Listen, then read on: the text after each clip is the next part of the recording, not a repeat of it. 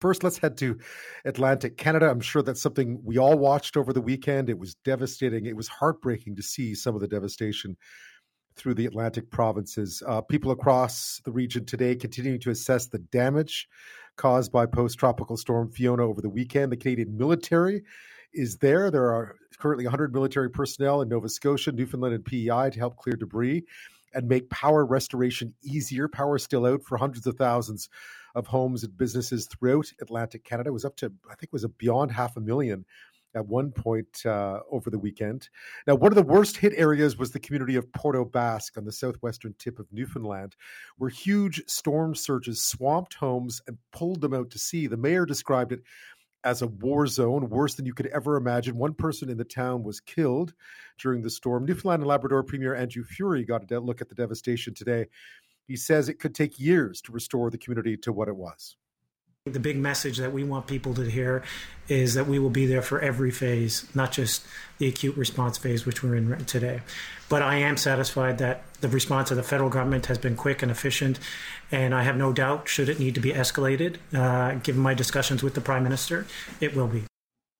Now, touring the premier around that area today was Andrew Parsons. He's Newfoundland and Labrador's Minister of Energy, Industry, Energy, and Technology, and he also represents Burgeo-La Poile in the provincial legislature, which includes Port aux Basques. And he joins me on the line now. Thanks so much for your time tonight.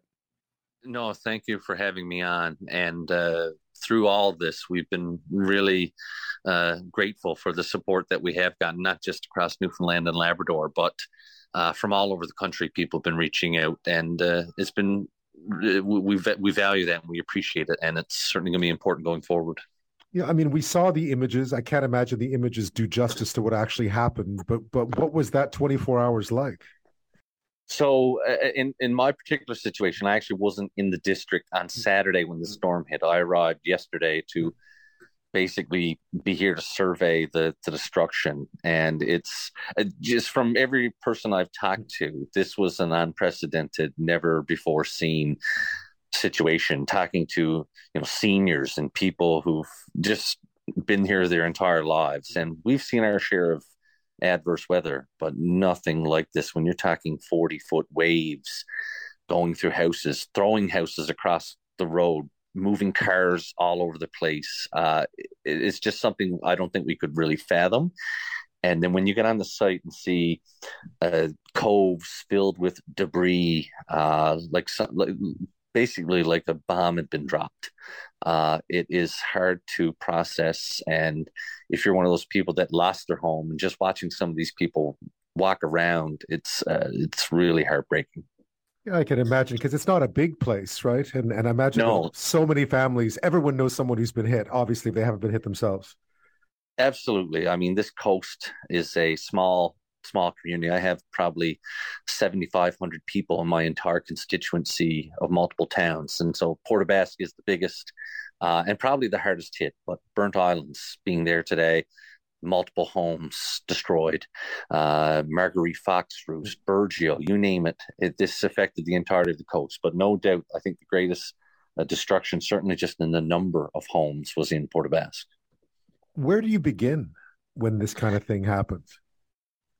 Well, you know, and and that's half of it. And thankfully, uh, I, I have nothing but the highest of praise for local leadership. I mean, the mayor and council and the town staff here, and these are friends of mine. I mean, these are people I, I hang out with, and they've gone above and beyond and been there and everybody's just to see that what they've done in terms of even getting out there on social media and, and assuring people and reassuring people has been fantastic. So right now it's a coordination effort. Uh, the first couple days was evacuating people, making sure people had a place to go, uh, and just dealing with the actual weather system. Since then, it's become a situation of where are we going to, what are we going to do long term? Where are we going to go? Um, and and again, this is a recovery that's going to take months. So right now, thankfully, everybody that's displaced, I think, has a place to go. In some cases, it's hotels working on getting people that houses are safe back in their homes, and then taking individuals uh, that don't, and then figuring out where they go. Then there's so many parts. There's you know dealing with infrastructure, water, sewer, uh, dealing with roadways, uh, you name it. Uh, and so, look, if anything, it's just a, a coordination, a logistic situation, working with the resources we have, and then the other side of it is that you know, in many cases, people are going to have to rebuild, and they're going to have to figure out how to pay for it. Uh, and that's where we as a government are going to come in. We are going to be there to make sure that we have people's back because you know there's obviously insurance issues that come out of a situation like this. Yeah, I have no doubt. Uh, I mean, we, we, must be looking at for. I mean, we saw the images of houses being washed out to sea. Essentially, it's going to take a very long time before everything is back to normal, and we're heading into fall and winter too. So the the, the timing is obviously not ideal. Absolutely. So right now, being the end of September, you know, we've got a window where there's work that can be done that will be done and we have to prioritize that. And, and look there's multiple people that are helping with that engineers there's structural analysis that has to be done. So that part has to be figured out. Even if you start rebuilding your house today that's not going to be built. So where do we make sure people uh, have housing until we can get through that? But you know we've got a window till the winter sets in and then after that basically everything's on hold. And my only concern is making sure that people uh, have a warm house and, and, and are able to have temporary housing until we can get back to permanent housing. How about for something like the economy of the town, the economy of the region? It must be, uh, it must have come to a bit of a standstill now, and you want to build that back up too. You know what? And again, being a, a community and a coast that we've dealt with this, uh, you know, things turned around fairly quickly. Now we are in a state of emergency, but the reality is that we've had to rely on hardware stores, we've had to rely on restaurants, uh, gas stations. Uh, they so there hasn't been a huge shutdown there. Marine Atlantic, uh, the ferry provider, they're back up and running. Uh, so it hasn't been that bad. Uh, right now, making sure people have the essentials, uh, and thankfully the weather, you know, the system was over fairly quickly, and most of the business community, to my knowledge, wasn't affected. And so again, that's another one of those small silver linings we take from this. Yeah, good to hear. Good to hear. In the short term, um, Andrew, what, what are your priorities now just in the next 48, 72 hours? Well, right now, in every community, we're trying to get a full assessment and inventory of the damage. Uh, in many cases, I mean, when you start off uh, I'll use Port aux Basques for an example. There, we thought maybe 20 houses uh, were uninhabitable. That number is up around 75 now. Wow. That will continue to grow. So we need to have a full an- analysis to see whose houses are safe, whose are not, where, and and then that will in, then determine the, the number of people that we have. And then for me, it becomes a temporary accommodation situation. And it's not like there's a plethora of housing available as it is, whether it's Newfoundland Labrador housing, vacant houses, houses for sale, apartments. So that's my biggest issue is saying to young families, okay, we know your house is gone. We know even if you had coverage, it's going to take months to build.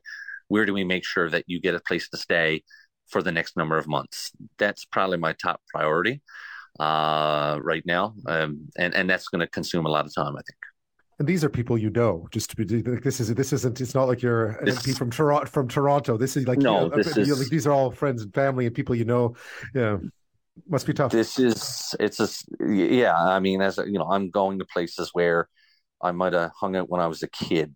Uh, where I'm in my the neighborhood where my father grew up, and that place was just decimated. Um, visiting my friend yesterday, whose house uh, was safe. His entire backyard is gone, and again, it's nothing but rubble, debris, rocks thrown across the road.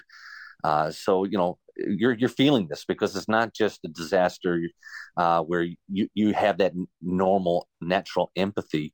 In this case, I'm sitting at my office last night with a friend who lost his house, whose daughter is the same age as my son, and seeing the the pain that they're feeling it's it's it's just really tough. And you're just trying your best to be there for these people who in my case are not just my constituents but they're they're people that I you know play hockey with or you know volunteered with or know them through a family member. So it it really is uh, I guess extra uh, difficult well, Andrew, obviously, uh, the, the the country's watching and, and, and wishing you all the very best with the rebuild. And yeah, it's it's it's been tough to watch, but uh, I know the rebuild will be inspiring to watch unfold too.